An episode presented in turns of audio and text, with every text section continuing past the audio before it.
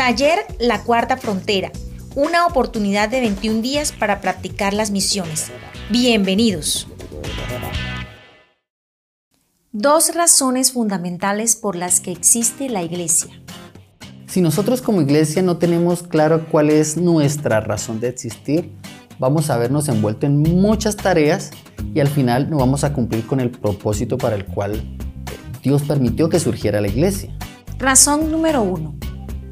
Pero se acerca el tiempo, de hecho ya ha llegado, cuando los verdaderos adoradores adorarán al Padre en espíritu y en verdad. El Padre busca personas que lo adoren de esa manera, pues Dios es espíritu, por eso todos los que lo adoran deben hacerlo en espíritu y en verdad. El término utilizado para adorar en este pasaje eh, viene del griego proskuneo. Esta es una palabra compuesta, pros y cuneo. El pros es moverse eh, hacia, hacia una dirección, tomar una dirección, acercarse.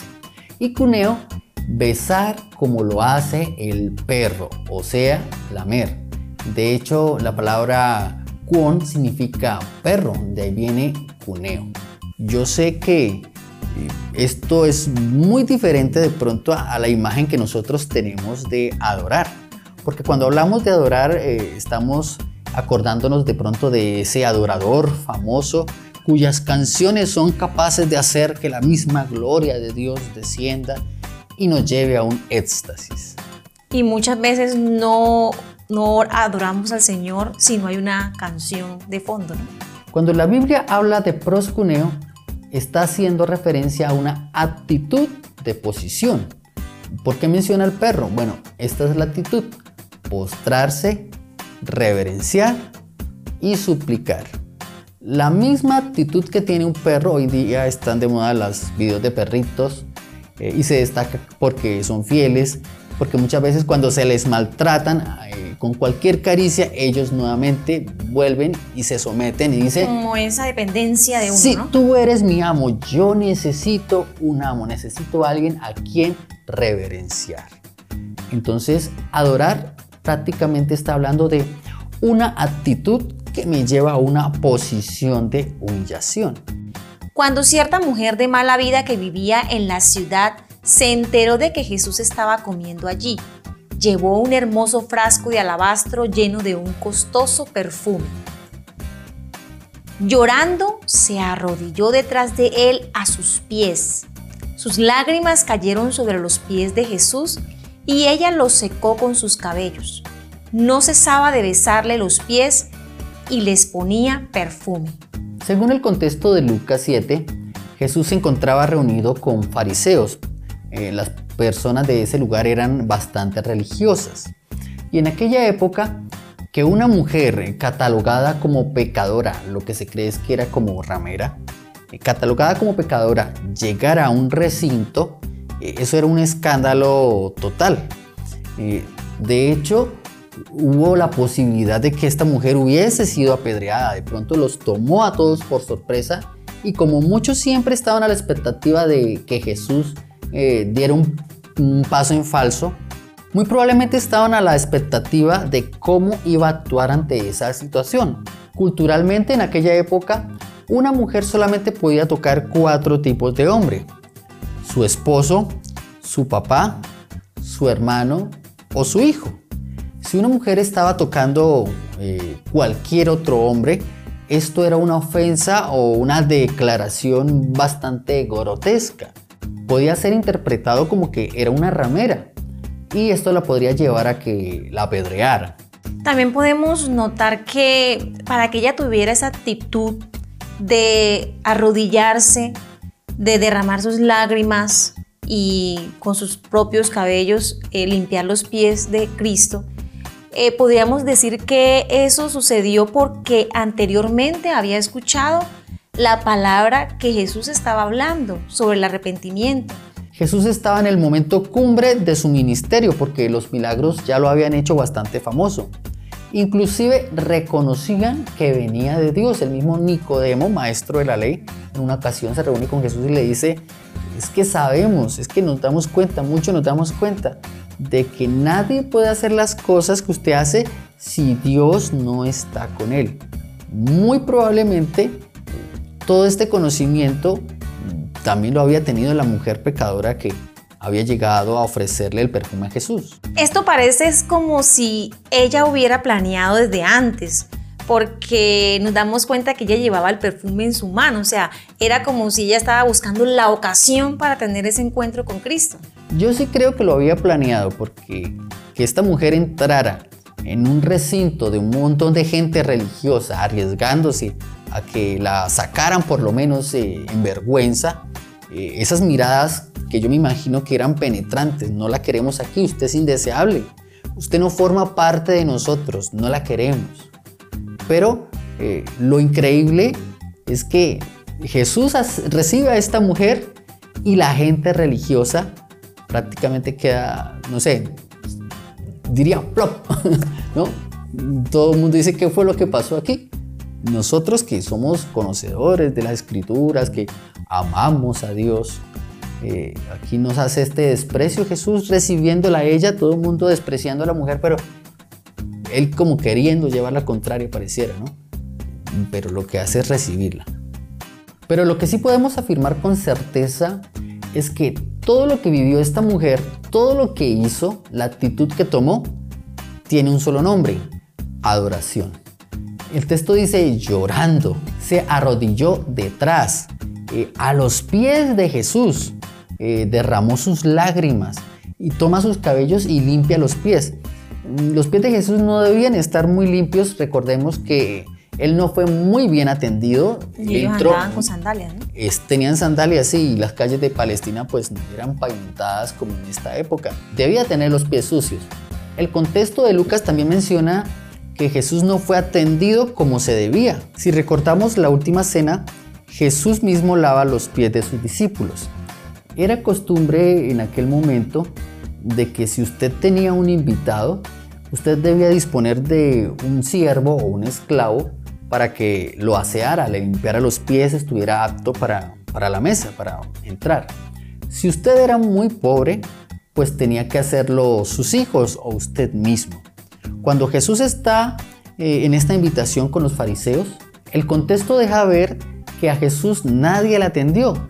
Él prácticamente estaba con las manos sucias, con los pies sucios, no le habían prestado la atención que se merecía. Era el Mesías, el Hijo de Dios, invitado a una casa, pero no se le estaba tratando como se debía. Luego viene esta mujer pecadora, una aparecida externa, y viene con la actitud proscuneo. Viene como un perrito, eh, humillada, eh, besa incluso los pies de Jesús, le da lo mejor que tiene de sí misma y ¿qué podía dar esta mujer? o sea, lo mejor que ella podía dar era algo que ella podía comprar, pero incluso de sí misma no tenía nada que dar. Y toda esta actitud sencillamente tiene una palabra, adoración, que es la primera razón por la cual existe la iglesia. La iglesia existe para adorar. Mitos y verdades de las misiones. Latinoamérica no es apta para enviar misioneros, ya que es un trabajo que requiere mucho presupuesto y la fuerza económica de la iglesia local es poca. La falta de adoración genera una insatisfacción.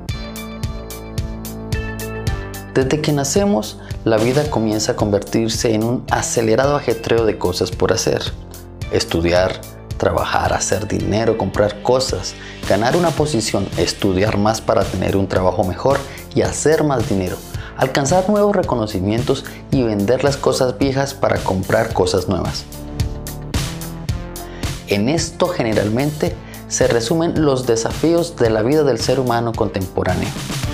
Aunque claro, toda acción material tiene su trasfondo, pero el hecho es que parece que nunca estamos satisfechos con los logros o las cosas que tenemos y solo nos detenemos cuando la fuerza acaba y la vida parece escaparse de las manos.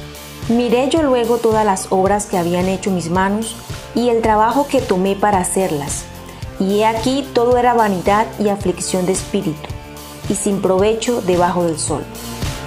Esta insatisfacción la llamo la sensación de la tarea inconclusa. y está relacionada con el propósito para el cual fuimos creados, el reconocimiento y la adoración al Creador. El reconocer y adorar a Dios es el faltante del ser humano y son las dos razones más importantes, centrales y trascendentalmente innatas que hasta el día de hoy mueven a toda la humanidad, incluso después de la caída.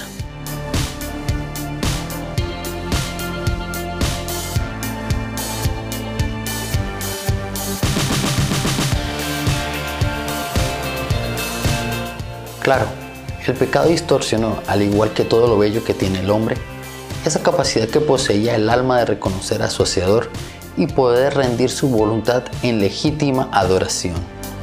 El deseo y la necesidad de adorar a Dios aún permanecen. Son el motor que mueve a la humanidad. Solo que la maldad le ha dado una dirección errada a esa adoración. El hombre. Por eso el hombre nunca estará satisfecho con sus logros. He ahí la razón de la sensación de la tarea inconclusa. Si entendemos lo anterior, antes de llegar a la vejez podremos enfocarnos desde un comienzo en lo que es verdaderamente importante y trascendental. Pablo en una ocasión mencionó, Sé vivir humildemente y sé tener abundancia en todo y por todo estoy enseñado, así para estar saciado como para tener hambre, así para tener abundancia como para padecer necesidad. Todo lo puedo en Cristo que me fortalece.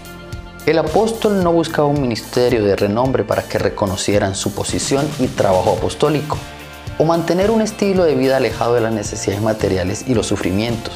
Él solo buscaba que Cristo fuese adorado en los lugares donde no era conocido. Y de esta manera me esforcé a predicar el Evangelio, no donde Cristo ya hubiese sido nombrado, para no edificar sobre fundamento ajeno, sino como está escrito, aquellos a quienes nunca les fue anunciado acerca de Él verán, y los que nunca han oído de Él entenderán. En el caso de la sociedad japonesa, que es en extremo activista, particularmente sufre a gran escala la sensación de la tarea inconclusa. En Japón nunca adorarán a Cristo, porque ya adoran al sistema social, la industria, el prestigio, las reglas, la apariencia, el trabajo, el estatus, el reconocimiento, a menos que conozcan a Cristo a través del Evangelio. Japón necesita conocer que Jesucristo es la razón de su existencia.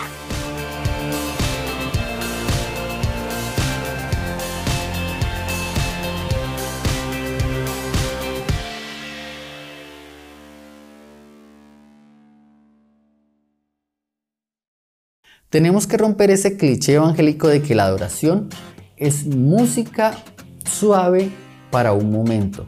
Razón número 2. Y se predicará la buena noticia, Evangelio, acerca del reino por todo el mundo, de manera que todas las naciones la oirán y entonces vendrá el fin. Mitos y verdades de las misiones. Latinoamérica no es apta para enviar misioneros, ya que es un trabajo que requiere mucho presupuesto y la fuerza económica de la iglesia local es poca. Respuesta. La gran comisión de hacer discípulos en todas las naciones en Mateo 28:19 es el encargo de Cristo a todos sus discípulos en todo el mundo. Antes que bolsillos llenos, se requiere corazones dispuestos a ser guiados por el Espíritu Santo. Reto día 4. Practica la adoración. Ora y adora al Creador un tiempo el día de hoy, reconociendo su grandeza y misericordia. Comparte brevemente en tus redes esa experiencia.